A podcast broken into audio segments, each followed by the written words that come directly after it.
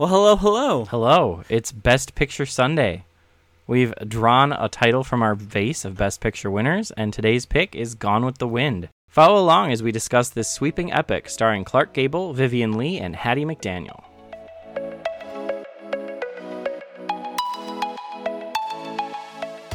Welcome, dear friends, new and old, to our happy place, filled with coffee, books, and movies.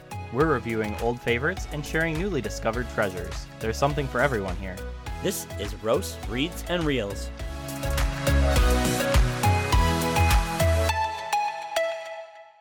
Well, Gone with the Wind came out in 1939. It did. Which was the same year that The Wizard of Oz came out. So just to set that time frame for you. Yeah. And it's a Best Picture winner, which at the time it was not called Best Picture. It was, I don't remember. We're going to look it up. All right, so we looked it up, and actually back then in 1939 and 1940, when it actually won the Academy Award, it was for Outstanding Production. Yes, and it was up with 9 other nominees, including The Wizard of Oz, Of Mice and Men, and Wuthering Heights. So 3 amazing films. Yes. So let's just touch on that really quickly. I'm unsure how Gone with the Wind actually took Best Picture. I am unsure as well. I don't know how it won. Wizard of Oz is one of my top 5 favorite movies of all time. Perhaps most people's top 5. I think Gone with the Wind is probably in my bottom few. Well, movies. I think that Gone with the Wind, and perhaps why it did win the Academy Award, is it is the definition of a sweeping epic, and just what went into creating this film with the production value, the costuming, the amount of extras they had on set. Yes, and unlikable characters and zero story other than the Civil War. I agree, yeah. And that brings us, let's just dive right into that, because it deals with the Civil War. It obviously has a lot of glorification of the antebellum South.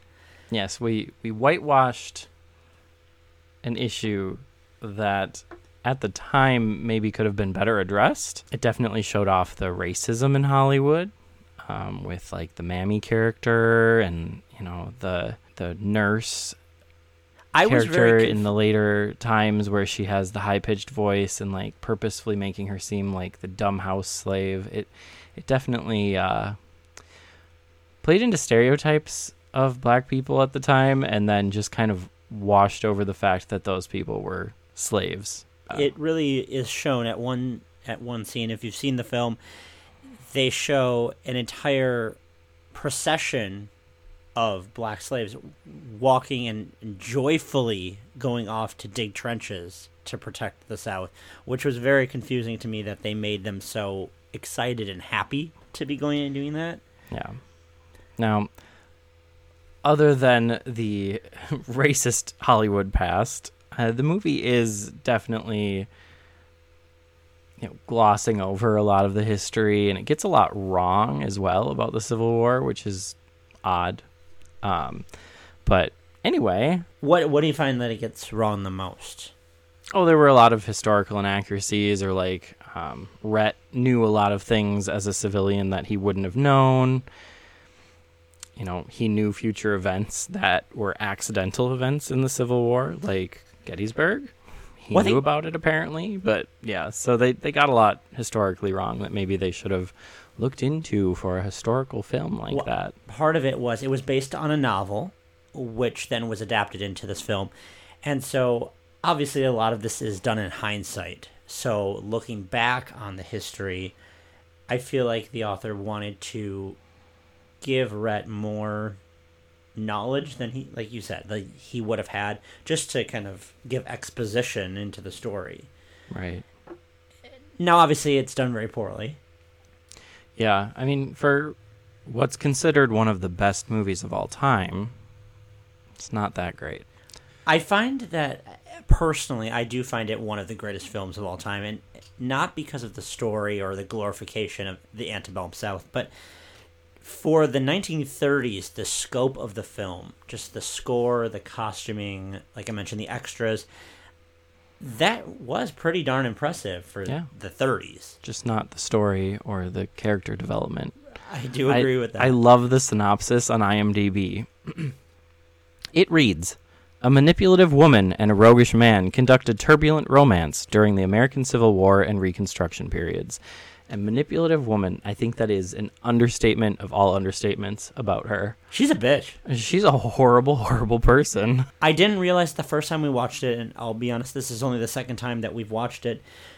And I looked at Michael at one point, and I was very confused how we're supposed to root for her.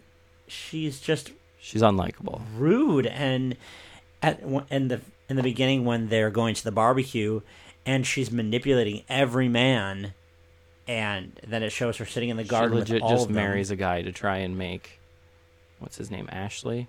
Yeah. Just to try and make him jealous. It's ridiculous. I did find it comical because the scene where she tries to make him the most jealous is when they find out that Abe Lincoln wants to go to war, and I am shocked how these men ran to sign up because they're like, yes, there's going to be a war, like, we're gonna win. It's almost like they've never heard of what a war is or what that entails, because all of them die.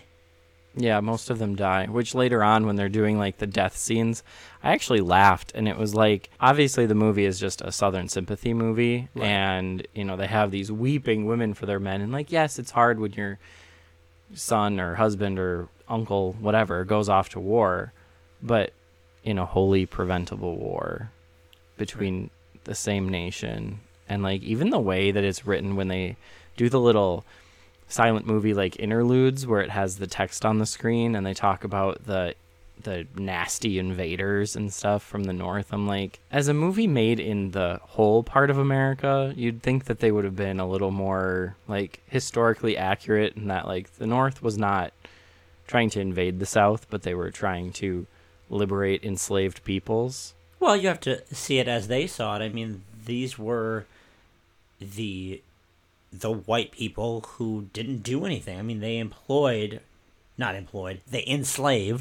people to do their work, and then they benefited off the backs of those people. So right. They saw them as invaders because they saw them as people coming in and disrupting their way of life. These people are going to come in and they're going to take my wealth away. You know, right, but I'm saying as a more modern movie, mm-hmm. from, you know, the 1800s into, you know, it was 1939 when this was produced, you'd think that they would have had less of that attitude, which is why, to me, it's a Southern sympathizer movie. Absolutely. It shouldn't... I agree that, you know, a lot of places stopped showing it, some places pulled it from streaming during... you know, some of the turbulent, like George Floyd riots and things, because it really is a shining example of American racism. Honestly, I mean, even the 30s, we see that there was such a segregation and such a us versus them mentality.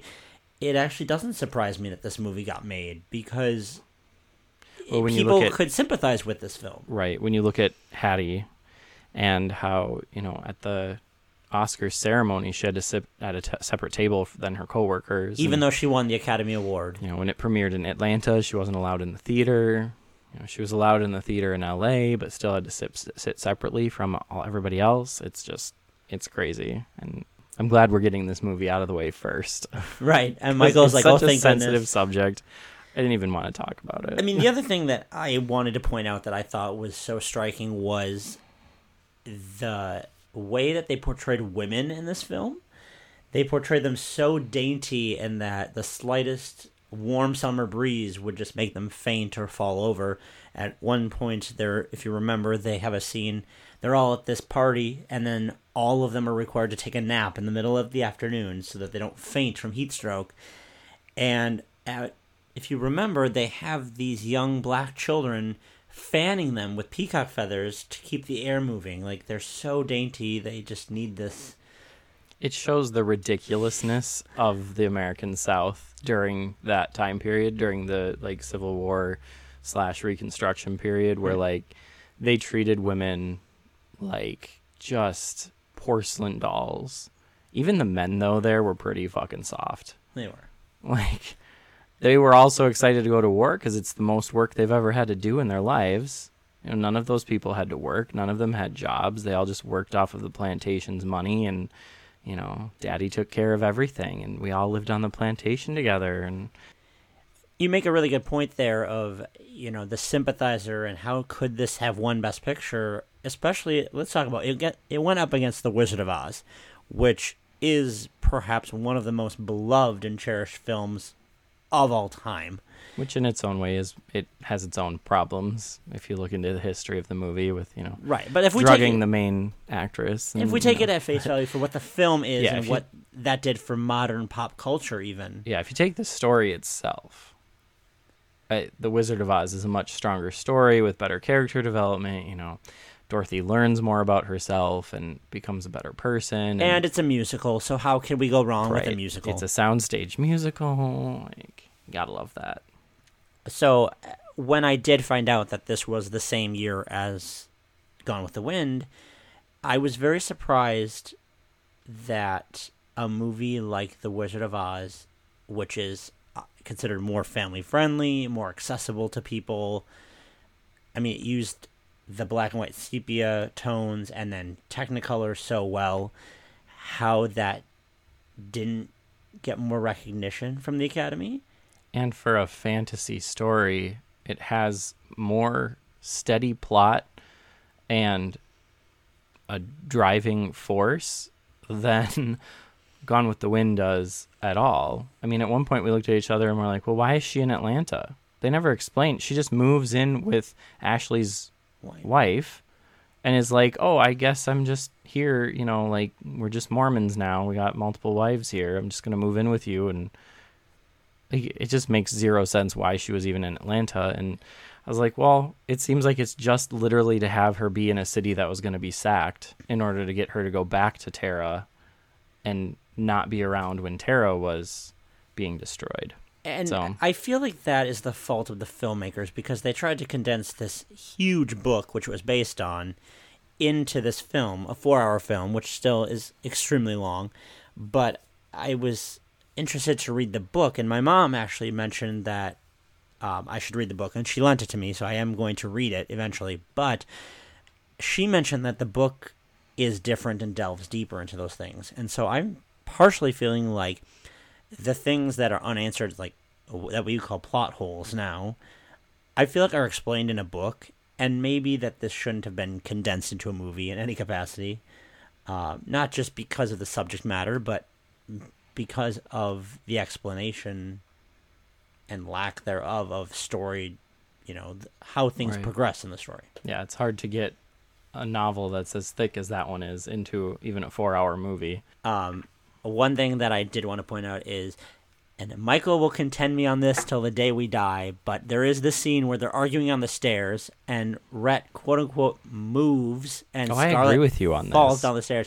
And I completely think, because she says she's pregnant and everything, I think that he pushed that bitch down the stairs. Well, he didn't push her. Well, moves on purpose. She goes to hug him. She was going to go give him a hug, and he moved. Because... And she falls her ass down the stairs. And honestly, everybody I talk to says, no, she just fell. No, I think that Red purposely was like, I don't want to be with this crazy woman anymore. I mean, I think the secret of the whole thing is that he never loved her. I don't think so either. Ever. No. And on that note. So the whole story is about a lack of love and glorifying the Civil War. So we're very content that we got this one out of the way first on our journey through watching all of the Best Picture winners. Stay tuned, because we do have one more episode after this where we watched another movie that was far more enjoyable to us. So we hope you've enjoyed this episode of Roast, Reads, and Reels, and we'll see you next time.